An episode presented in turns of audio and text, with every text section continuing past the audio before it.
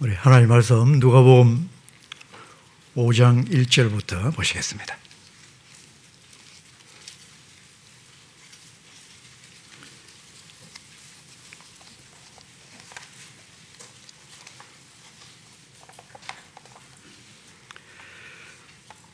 누가복음 5장 1절에서 11절까지의 말씀입니다. 무리가 몰려와서 하나님의 말씀을 들을새 예수는 게네사렛 호숫가에 서서 호숫 네, 같이 봉독을 하십시다. 저, 저, 교독을 하십시다. 2절.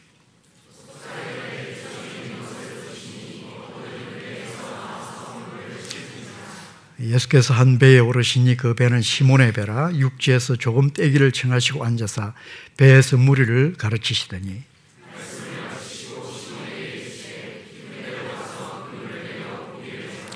시몬이 대답하여 이르되 선생님 우리들이 밤이 새도록 수고하였으되 잡은 것이 없지만은 말씀에 의지하여 내가 그물을 내리리이다 하고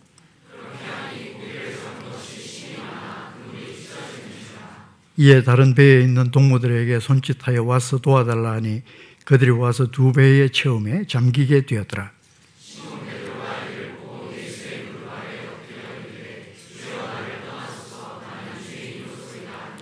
이는 자기 및 자기와 함께 있는 모든 사람이 고기 잡힌 것으로 말미암아 놀라고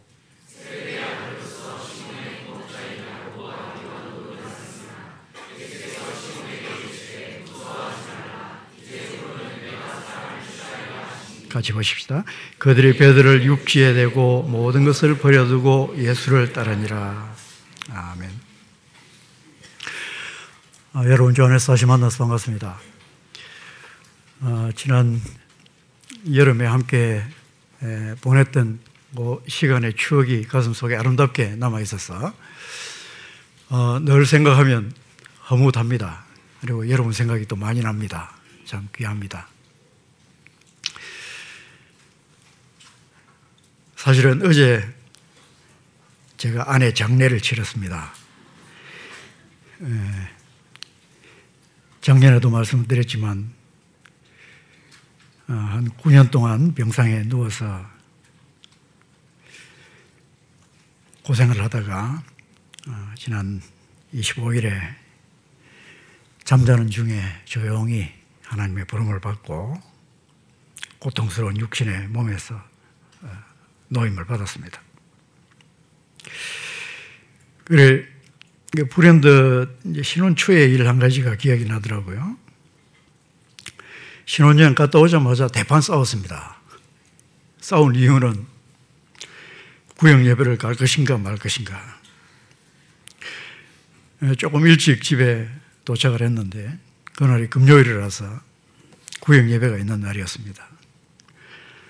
저는 목사 의식이 발동해서 무슨 일이 있어도 구역 예배 가야 된다 우겼고 아내는 무슨 말이냐 아직까지 휴가인데 휴가 다 끝나고 복귀를 하자. 그래서 그걸 가지고 대판 싸웠던 기억이 납니다.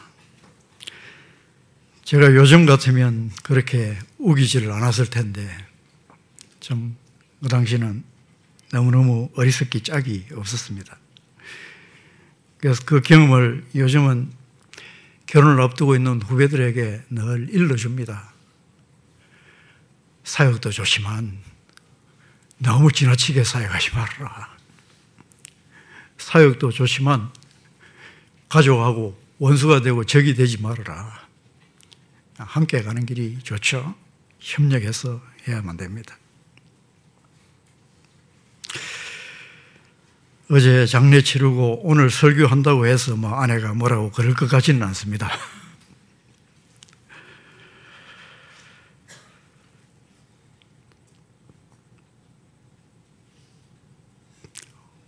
오늘 읽은 이 본문의 말씀을 보면은 예수님께서 그의 제자들을 부르실 때의 모습의 한 장면을 소개를 하고 있습니다. 우리가 성경을 읽을 때 고정관념이란 것이 크게 작용을 하기가 쉬운데 뭐그 중에 하나가 아마 이런 걸 겁니다. 어부 하면은 뭐 무식하고 보잘것없는 그런 사람. 베드로나 예수님의 제자들이 다 어부 출신들이 많은 사람 어부 출신들이니까 역시 어부 무식하고 보잘것없는 그런 천한 베드로 예, 우리가 조금 드라마틱하게 이야기를 하기 위해서 그런 말을 하는 건 좋지만 그러나 고정관념에 사로잡히는 것은 별로 좋지는 않다고 생각을 합니다. 꼭 그런 것은 아니기 때문에 그렇죠. 우리가 이제 알아야 될 것이 예수님 당시에 갈릴리는 그 앞에 겪어보지 못했던 하나의 대변혁을 경험을 하고 있으랬습니다. BC 4년에 헤롯 대왕이 죽었고 그러고 나서 그가 연합에서 통치하고 있던 그 나라가 이제 분할이 되어서 소위 분봉왕 시대로 들어가지 않습니까? 이 갈릴리 지역은 헤롯 안디바가 분봉왕으로서 통치를 하게 되었습니다. 어, 이 분봉왕이 자기의 수도로 택한 곳이 세포리스라는 곳인데 나사렛 동네에서 한 5km 떨어져 있는 마을입니다. 아마도 젊은 시절 예수님은 이 도시를 목수의 아들로서 또 그 자신이 목수, 뭐 다시 말하면 건축업자로서 이 도시를 여러 차례 방문을 했을 것으로 보입니다. 새로운 하나의 왕궁 도시를 건설을 하려고 하면은 활발하게 건축 사업이 일어날 수밖에 없겠죠. 그러면 거기에 건축업자가 가는 것은 당연한 일이었을 것입니다. 하지만 이 세포리스라는 도시에 대한 언급은 뭐 복음서 속에 전혀 나타나지는 않습니다. 예수님의 또 공생의 이적 행적에 대해서도 예, 많은 부분 침묵을 하고 있습니다. 예, 그러다가 이제 헤롯 안티바가 AD 한 20년 경부터 시작해서 예, 또 수도를 옮기게 되죠. 갈릴리 호수에 바로 인접해 있는 그곳에 신도시를 만들고 황제 티베리아스의 이름을 따서 예, 티베리아스, 예, 우리는 이제 디베리아라고 부르는 예, 그 도시를 만들게 되었습니다. 하나의 로마식 신도시였습니다. 이곳을 자신의 왕궁으로 삼았습니다. 조용하던 시골 마을 갈릴리가 그야말로 갑자기 도시화되기 시작했습니다. 일자리가 늘어나고 경제적 붐이 일어났습니다. 이런 급격한 변화와 더불어서 갈릴리의 업도 크게 호황을 누렸습니다. 가브나움 같은 이런 어촌에서 잡힌 물고기는 인근에서 또 가공 공장을 거쳐서 예, 이스라엘 전역과 멀리는 또 로마까지 수출이 되었습니다. 이런 일에 한 가운데 베드로가 놓여 있습니다. 그냥 베드로가 한적한 시골 마을에 물고기 잡아먹던 그래서 겨우 입에 풀칠을 하고 살던 그런 가난하고 무식한 사람 한 면에서 어느 정도는 맞을지 모르지만 예수님 당시에 갈릴리를 생각한다면 그런 그림은 전혀 옳지 않습니다. 오늘 우리 본문이 보여주는 것을 따라서 베드로의 평소의 생활의 모습이 어떠했을 것인가 그 어떤 상황 가운데서 예수님을 만나게 되었을 것인가 조금 더 심도 있게 생각을 해보고 그 가운데서 우리에게 주는 교훈들을 찾아보고자 합니다. 3절에 보면은 시몬의 배라는 언급이 나타나고 있지 않습니까? 자, 일단 여러분이 갈릴리 호수에서 바다에서 배를 가진다는 것은 개인적인 독자적인 조업을 할 수 있는 미천을 확고하게 가진다는 것을 이야기를 합니다.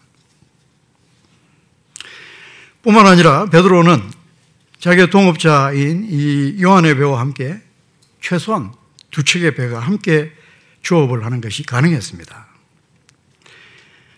그리고 이절에 보면 그물을 씻는지라 이렇게 이야기를 했는데 그물 헬라어로는 딕티온이라고 불리는 그물입니다.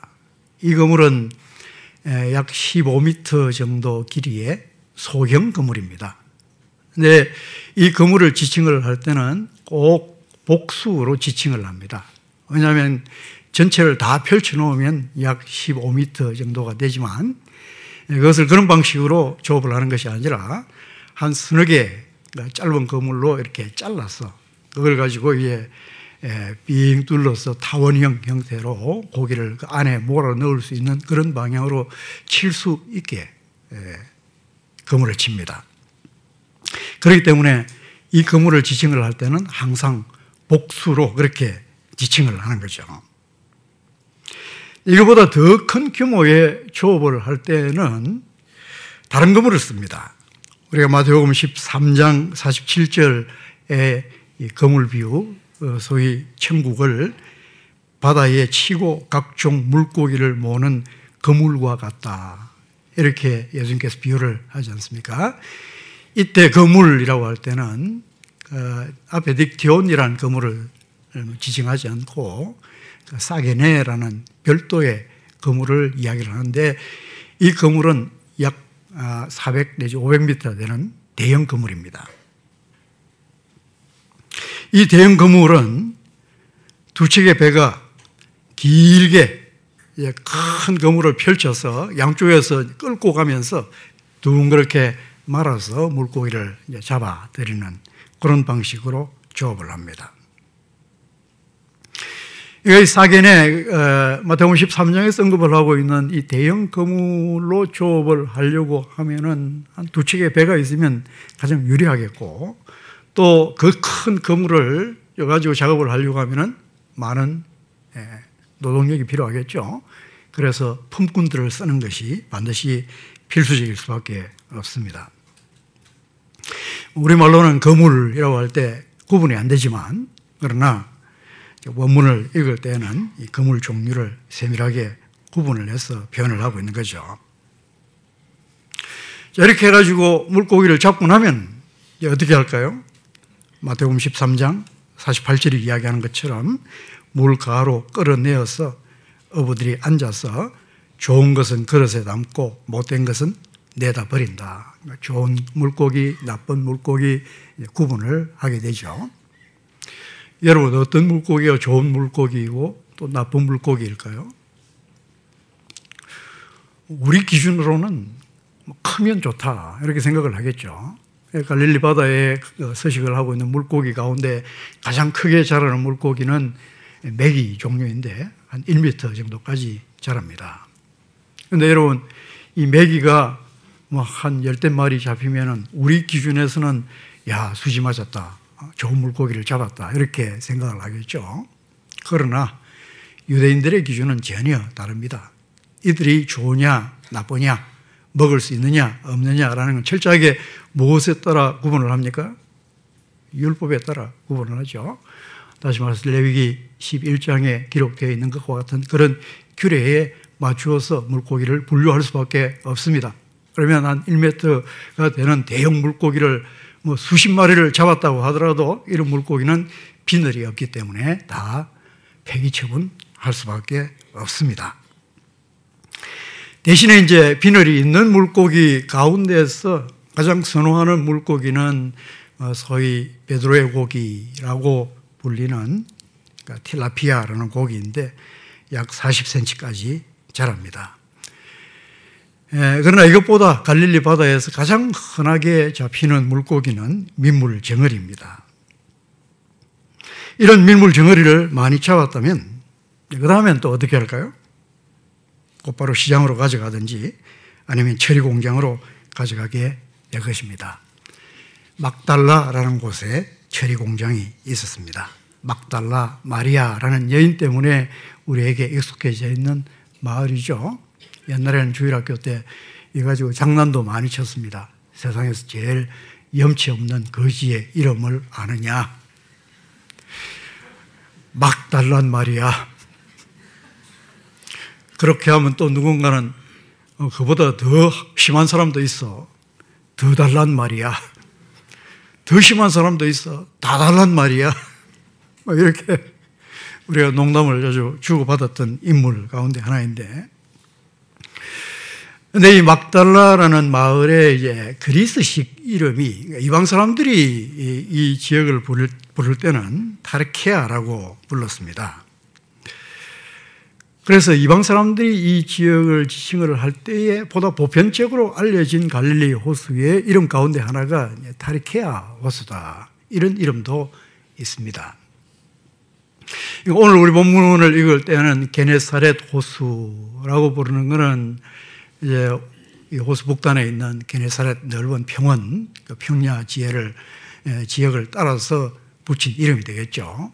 구약 시대부터 긴네렛이라고 알려진 긴네렛 호수라는 이름과 더불어서 그러나 이방 사람들이 타르케아 호수라고 부르는 이유는 이 민물 정어리 같은 것을 소금에 절여서 만들어낸 먹을 수 있도록 가공된 물고기를 타리코스라고 부릅니다.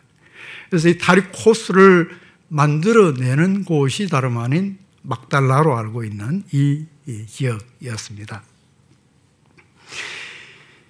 여기에 대해서는 우리 고대 유명한 지리가 중에 스트라보라는 사람이 있는데 그가 쓴 지리지라는 기록 속에 보면은 이런 기록이 나타납니다. 타리케아 호수, 그 갈릴리 호수에서 나온 생선은 그곳 자체의 공장에서 손질되어 소금이 뿌려지는데 탁월한 요리가 된다. 이런 기반 시설들이 갖추어져 있었고요. 인구 유익과 산업의 붐이 이루어지고 있었기 때문에 베드로의 업은 상당히 전망이 밝았습니다. 베드로 정도면 개인적 배를 소유를 하고 있고 동업을 할 수 있고 품꾼들을 거느릴 수 있는 이런 정도가 되면은 이 지역에서는 중산층에 속하는 사람입니다. 우리가 그냥 막연하게 뭐 무식한 어부, 가난한 어부 한 면은 맞지만 그러나 좀 그런 인식은 너무 지나친 선입견이라고 봅니다. 네, 예수님 당시의 갈릴리의 상황에 대하여 우리가 조금 더 잘 알 필요가 있겠습니다. 자, 이런 베드로가 어느 좋은 날 나를 택해서 이제 고기를 잡으러 나갑니다. 큰 기대를 가지고 나갔습니다. 밤새 조업을 했습니다. 수없이 그물을 내렸습니다. 한 마리도 잡히지를 않았습니다. 대단히 예외적인 일이 아닐 수 없습니다. 한 번만 더 해보자. 한 번만 더 내려보자. 한 번만 한 번만 하면서 밤새도록 그물을 내려보았는데 한 마리도 잡히지를 않았습니다. 기이한 일입니다. 새벽녘에 모든 것을 포기하고 허탈한 마음으로 그물을 싣고 있을 때였습니다. 아침부터 한 무리의 사람들이 예수님의 말씀을 듣기 위하여 호숫가로 몰려왔습니다. 예수님은 베드로의 배에 올라서 말씀을 가르치기 시작하십니다. 그런데 느닷없이 예수님의 얼굴이 무리를 향하지 아니하고 베드로를 향하기 시작하죠. 그리고 베드로에게 깊은 데로 가서 그물을 내리라 라고 명하고 계십니다. 베드로는 지금 그러고 싶은 마음이 전혀 없습니다.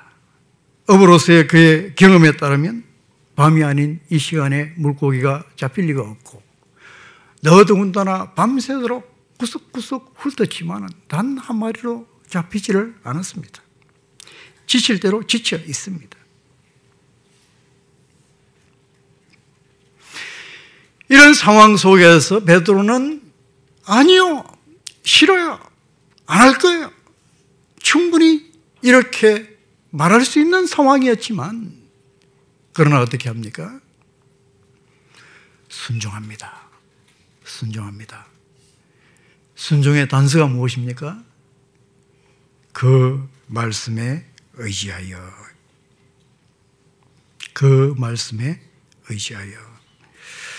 좀 더 정확하게 옮기면 당신의 그 말씀에 의지하여. 막연한 말씀이 아니라 지금 주시는 예수님의 그 입의 말씀, 그 레마 말씀을 가리킵니다. 베드로에게 어떻게 이런 마음이 일어나게 되었는지는 모릅니다. 그러나 그도 배 위에서 예수님의 말씀을 듣기는 들었겠죠. 어떻게 들었겠습니까? 곁 귀로 들었을 것입니다. 그냥 흘러가는 그런 이야기로 들었을 것입니다.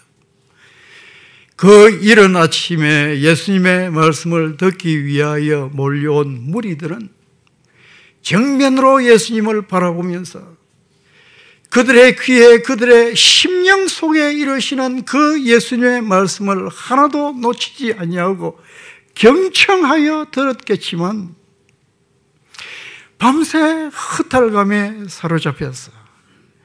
그의 마음이 지금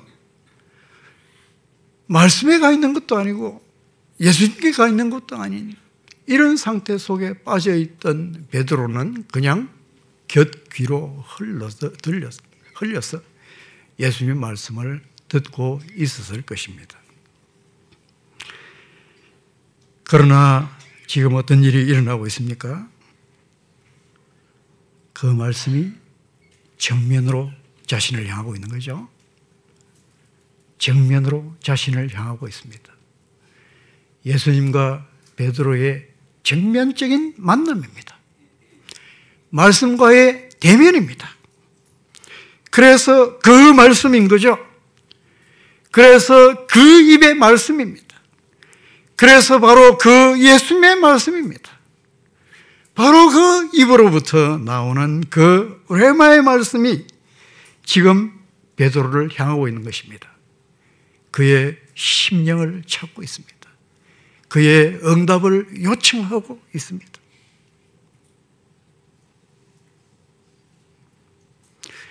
베드로는 지금 그 말씀에 자기를 던질 것인지 말 것인지, 그 말씀에 자기를 묶을 것인지 말 것인지, 그 말씀에 지금 개입을 할 것인지 말 것인지, 조금 전까지 했던 것처럼 그저 곁귀로 듣는 데서 끝날 것인지, 아니면 뭔가 그 말씀과의 하나의 만남이 이루어지도록 자기의 마음을 열 것인지, 결단해야 하는 순간 앞에 와 있게 된 거죠. 그리고 베드로는 최초로 그 말씀에 자신을 던지는 순종의 행위를 하게 되었습니다. 자기 포기의 행위입니다. 그리고 이 순종의 경험이 베드로를 완전히 바꾸어 놓았습니다.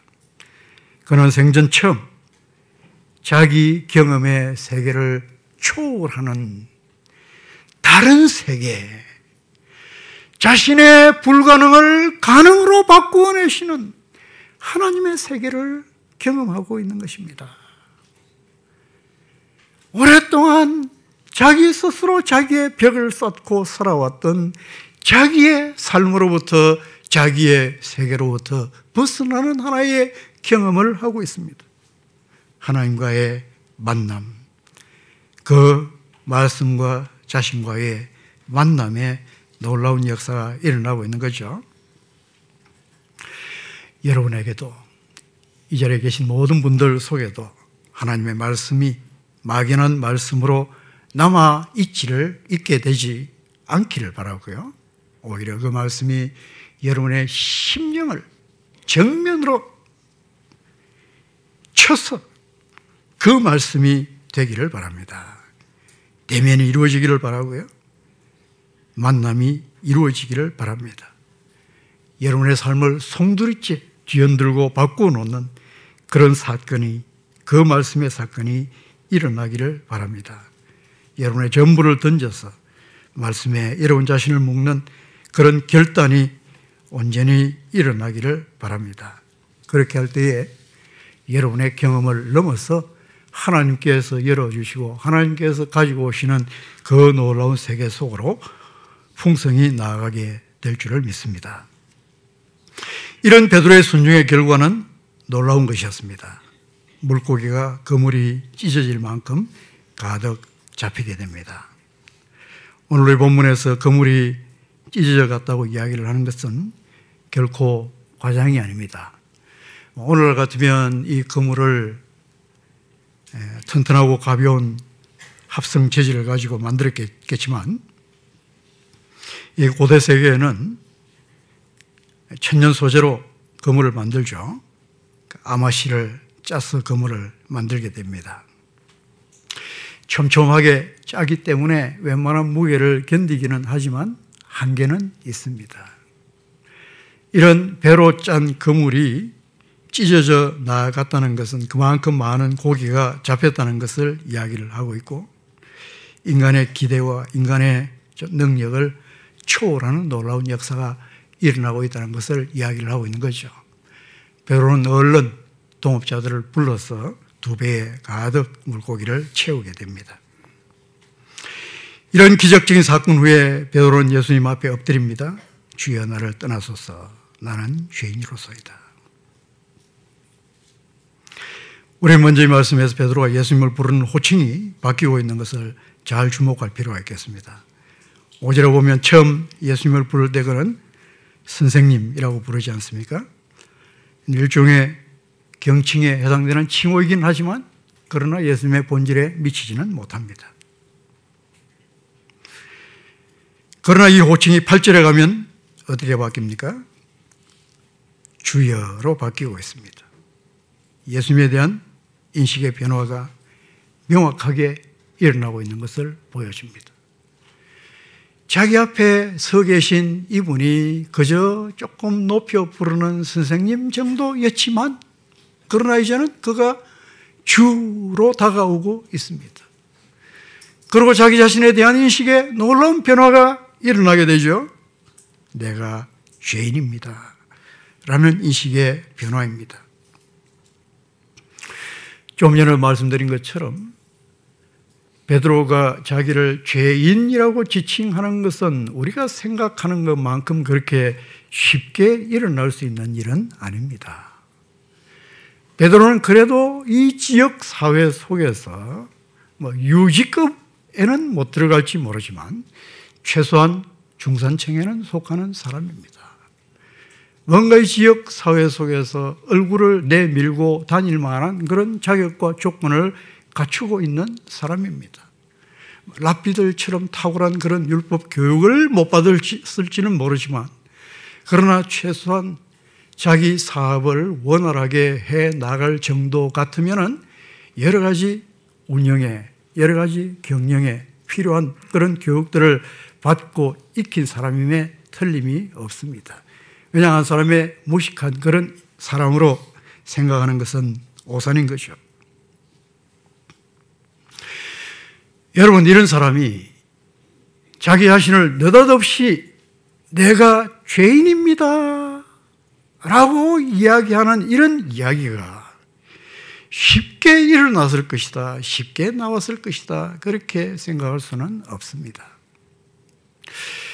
오늘 여러분이 세상 속에 나아가서 지나가는 사람 붙들고 당신 죄인이지.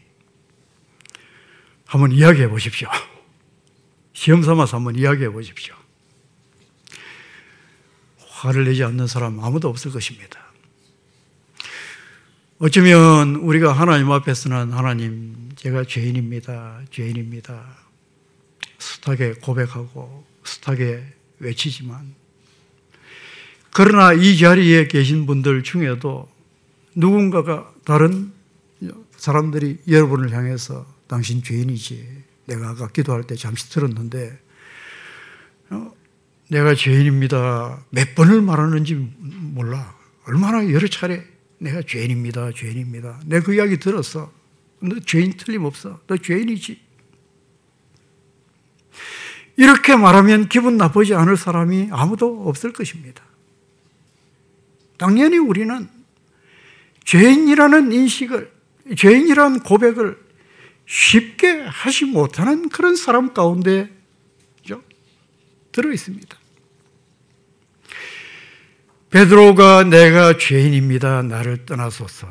문자 그대로 읽으면 밖으로 나가십시오. 라고 이야기를 하는 것인데, 물론 문자 그대로 읽기는 어렵겠죠? 이건 베드로와 예수님 배 위에 있습니다. 밖으로 나가면 배 밖으로 나가야 되는데 그럼 갈릴리 바다에 퐁당 빠져야 되겠죠. 그걸 의도한 것은 아닙니다. 나를 떠나소서 내가 죄인입니다. 영광의 하나님 앞에 설 때 일어나는 전형적인 현상입니다. 그가 지금 하나님 앞에 서 있다는 것을 보여주고 있습니다. 그가 지금 하나님을 만나고 있다는 것을 보여주고 있습니다. 하나님의 영광 앞에서 자기를 새롭게 발견하고 보고 있다는 것을 보여주고 있습니다.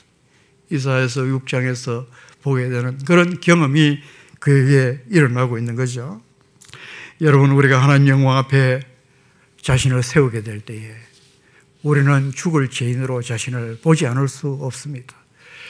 화로다 나여 망하게 되었도다 외치지 않을 수 없는 그런 존재로 우리는 하나님 영광 앞에 서게 됩니다. 이런 고백이, 이런 인식이, 이런 자기 관점이 여러분 쉽게 일어나지 않습니다. 쉽게 일어나지 않습니다. 영국의 유명한 철학자인 버트란드 러셀은 왜 나는 그리스도인이 아닌가라는 제목의 책 한 권을 쓴 적이 있습니다. 이 유명하고 위대한 철학자가 왜 굳이 하필 기독교를 걸어서 왜 나는 그리스도인인가가 아니라 왜 나는 그리스도인이 아닌가? 왜 아닐 수밖에 없는가? 왜 아니어야 하는가?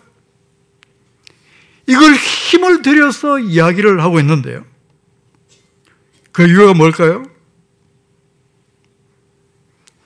그가 기독교를 싫어하는 이유 중에 하나는 기독교가 인간을 죄인이라고 부르기 때문에 그렇습니다. 그렇게 함으로써 기독교는 인간을 죄책감 속에 가두고 인간에 대한 부정적 인식을 고치시킨다는 것입니다. 그러나 여러분, 인간이 죄인이란 것은 누가 부정하고 인정하고를 떠나서 하나의 현실입니다. 버트란 러셀이 인간의 자존감과 존엄성을 높이고 싶어 하는 마음은 잘 알겠지만 그렇다고 우리 인간 속에 들어있는 이 어두운 죄의 현실, 악의 현실을 그 누구도 부정하지 못합니다. 미국의 유명한 신학자 가운데 랭던 길키라는 사람이 있습니다. 그는 하버드 대학에서 신학이 아니라 오히려 철학을 공부한 사람입니다. 졸업 후에 영어와 철학을 가르치기 위해서 북경으로 건너갔습니다. 그런데 그 북경에 체류한 지 얼마 지나지 않아서 악몽이 닥쳤습니다. 일본의 진주만 공, 공격이 시작이 되었고 그를 포함해서 약 2천 명의 외국인들이 일본 군대가 지키는 수용소에 감금이 되었습니다. 이 수용소에서의 2년 반의 경험이 그의 유명한 책인 산둥 수용소에 적혀 있습니다. 어쩌면 쓴 유명한 신학 서적들보다도 그의 개인적 체험을 담고 있는 이 산둥 수용소가 더 유명할 뿐만 아니라 영향력이 큰 책이 아닐까 봅니다. 이 젊은 철학자인 길키는 철학을 공부하면서 인간을 공부를 하면서 거의 어릴 때부터 가졌던 기독교 신앙을 버리기 시작했습니다. 그리고 인간에 대한 이상주의적 낙관론에 빠져들었습니다. 그러나 그 수용소에 갇혀있는 2년의 경험을 통하여 인간의 어두운 면을 적나라하게 보기 시작합니다. 이 수용소의 존재를 알게 된 미국 적십자사에서 크리스마스를 맞이해서 약 1,500개의 선물 꾸러미를 이곳으로 보내었습니다. 근데 이 분량이면 지금 이 수용소에 감, 어, 감금이 되어 있는 모든 사람들이 다 선물 꾸러미 하나씩을 다 받고도 남는 그런 양이었습니다. 그래서 모든 사람이 음식과 다른 필수품을 한가득 받을 것을 기대를 하면서 잔뜩 기대에 부풀러 있습니다. 그런데 그 다음 날 갑자기 기류가 바뀌었습니다. 미국 사람들이 들고 나온 거죠. 이거는 미국 적십자사에서 미국 사람인 우리를 위해서 보내준 것이기 때문에 우리가 다 차지해야 된다. 크리스마스 선물이 한순간의 평화가 아니라 전쟁의 불씨가 되고 말았습니다. 인간의 탐욕을 적나라하게 보여주고 있는 거죠. 또 하나의 경험은 이런 것입니다. 그 수용소에서 감자를 요리를 하는데 일일이 감자 껍, 껍질을 벗기자면 수고도 많이 들고 힘도 들고 하니까 그래서 주방을 담당하고 있던 길키가 감자를 껍질을 벗기지를 않고 통째로 요리를 해서 배급을 했습니다. 배급하는 순간 문제가 일어나기 시작했습니다. 길게 표현대로 하자면 하나님께서 감자를 다 균일하게 만드시지를 않고 모양이 크기가 다 각각 다르게 만드신 것 때문이었다고 이야기를 합니다. 유머러스하게 이야기를 하긴 하지만 여러분 생각을 해보십시오. 나는 요만한 감자를 받았는데 가만 보니까 저 사람은 그보다 조금 더 큰 감자를 받고 있어요. 그걸 보는 순간 내가 받은 감자에 대한 감사는 하나도 없습니다. 순식간에 사라져 버립니다. 나보다 남이 요만큼이라도 더 큰 감자를 받는 그것을 견딜 수 없어 하는 거죠. 이런 경험을 통해서 랭던 길키는 인간에 대한 이상주의적 낙관론을 버리고 우리가 본질적으로 죄인이구나. 깊이 깊이 그 인식을 되찾게 됩니다. 우리가 인간의 죄성을 있는 그대로 바라보고 인정하는 그것이 오히려 인간을 더 존중하는 길인 거죠. 우리가 하나님 앞에서 나의 죄인됨을 인정할 때 거기에서 우리는 하나님께서 마련하신 돌파구 치유의 길을 발견할 수 있게 되기 때문에 그렇습니다. 이 누가복음 5장을 조금 더 넘어가서 7장 36절 이하에 기록된 이야기를 우리가 잘 알지 않습니까? 바리새인 시몬이라는 사람이 자기의 집에서 예수님을 불러 식사 대접을 할 때의 장면을 소개를 하고 있습니다. 거기에 죄 많은 한 여인이 예수님 뒤로 다가와서 한없이 하염없이 눈물을 쏟아내고 있습니다. 그리고 자기의 머리털로 그 눈물을 씻어냅니다. 여러분, 눈물을 얼마나 많이 흘려야 머리털로 씻을 만큼 그렇게 눈물이 나올까요? 이게 어떤 눈물일까요? 여러분, 어찌 보면 이건 그냥 마음이 녹아내리고 있는 것이라고 보면 됩니다. 자기의 마음이 지금 녹아내리고 있습니다. 그것이 지금 눈물로 홍수처럼 쏟아져 나오는 것이죠. 물로도 아니고 눈물로 씻은 예수님의 발 위에 아끼던 향유 옥합을 깨뜨려서 붓고 있습니다.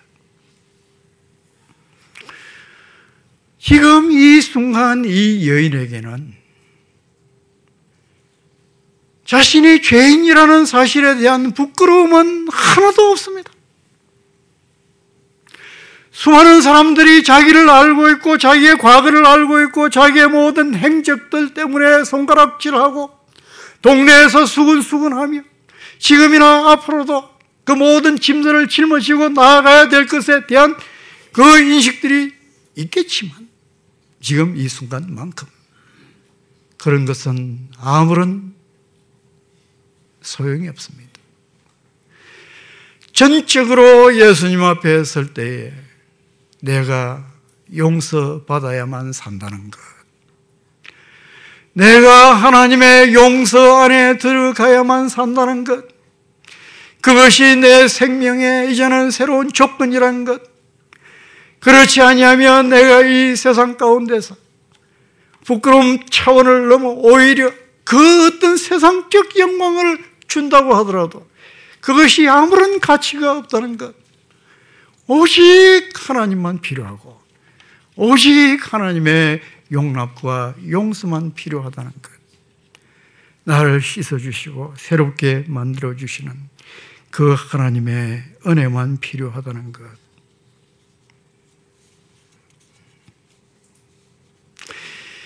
이것이 그의 가슴을 녹이고 있는 거죠. 그의 마음을 녹여서 주체할 수 없는 눈물로 예수님 앞에 서게 만들고 있는 것입니다. 우리가 죄인됨을 깨닫는 것 하나님의 놀라운 은혜입니다. 우리가 하나님 앞에서 숱하게 숱하게 죄인입니다. 죄인입니다. 고백하고 내 죄입니다. 내 죄입니다. 하나님 앞에 자백하면서 살아가는 것 놀라운 은혜입니다. 그저 주어지는 일이 아닙니다. 하나님의 기적입니다. 하나님의 용서의 은혜를 우리가 알기 때문에 우리는 하나님 앞에 죄인으로 서는 것이죠. 부끄러움 없이 자유하게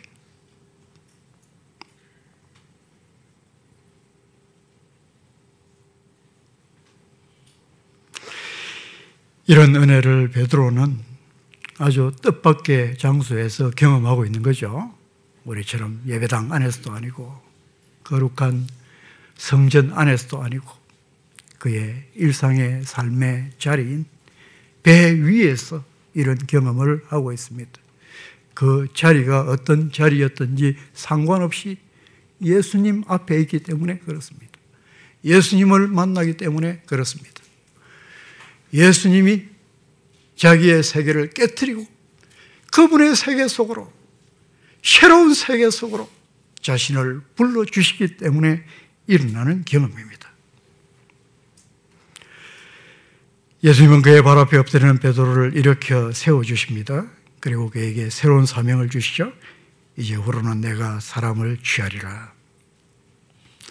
좀 더 문자적으로 옮기면 이제 후로는 내가 사람들을 생포하고 있을 것이다. 조금 특이한 표현에 말씀을 주고 계십니다.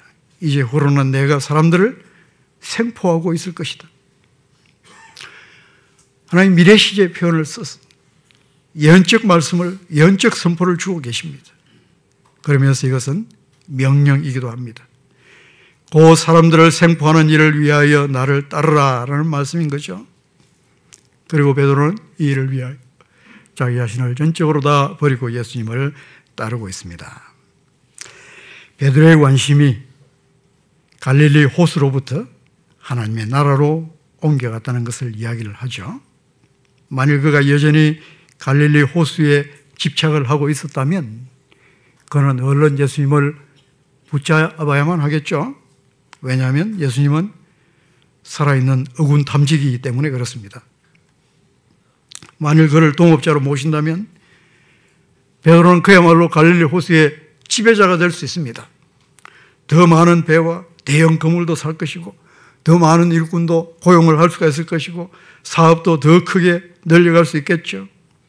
막달라 정도가 아니라 아예 그의 마을인 가브나움에 또 하나의 타리코스 공장을 만들어서 수없이 그 절인 물고기를 예루살렘과 저 멀리 로마까지 수출을 하는 거대한 기업의 지배자가 될 수 있었을 것입니다. 그러나 그는 예수님을 자기 세계 속으로 끌어들이지 않습니다. 오히려 예수님의 세계 속에 자기를 던지고 있습니다. 놀라운 변화입니다. 더 이상 물고기의 생포자가 아닙니다. 하나님의 나라를 위하여 사람의 생포자로 자기의 신분을 바꾸고 있는 것이 사랑하는 성도 여러분, 베드로를 부르셨던 주님께서 오늘 저와 여러분을 사람 낚는 업으로 부르십니다. 우리로 하여금 사람들을 생포하여 주님 앞으로 데려오기를 원하십니다. 우리가 이처럼 사람 낚는 어부가 되어서 전도를 할 수 있는 것은 우리 속에 나의 세계를 뒤흔드는 예수님과의 만남이 일어났기 때문입니다. 이 만남 속에서 우리가 나 자신을 죄인으로 발견하게 되었기 때문입니다. 이런 만남이 이제는 나에게 뿐만 아니라 우리 모든 동료, 인간들 속에 일어나야만 하겠습니다. 우리 동료 죄인들도 예수님을 만나야만 하겠습니다. 우리처럼 그분의 영광 앞에 서서 자기 자신을 기꺼이 죄인으로 새롭게 발견하는 이런 놀라운 새로운 세계가 펼쳐져야만 하겠습니다. 이 일을 위하여 주님은 우리를 사람 낚는 어부 곧 사람의 생포자로 부르시는 것입니다. 놀라운 일은요. 우리가 사람을 생포하는 것은 죽이기 위함이 아니라는 것입니다.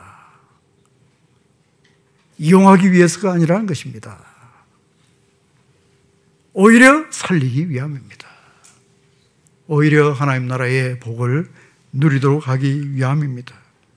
영원한 생명을 함께 누리며 오늘 우리에게 주신 이 삶의 자리를 하나님의 나라의 놀라운 능력으로 바꿔 나아가는 그런 가장 복된 삶을 살도록 하기 위한 초청입니다.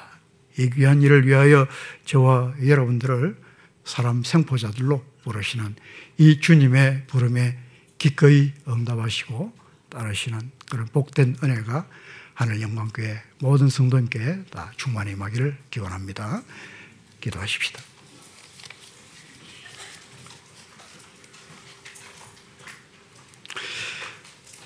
자비로우신 아버지 하나님,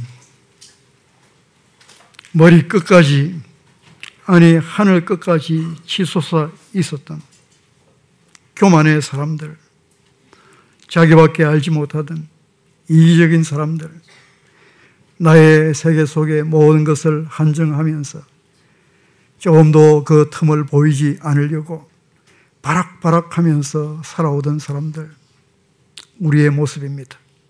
나 자신입니다.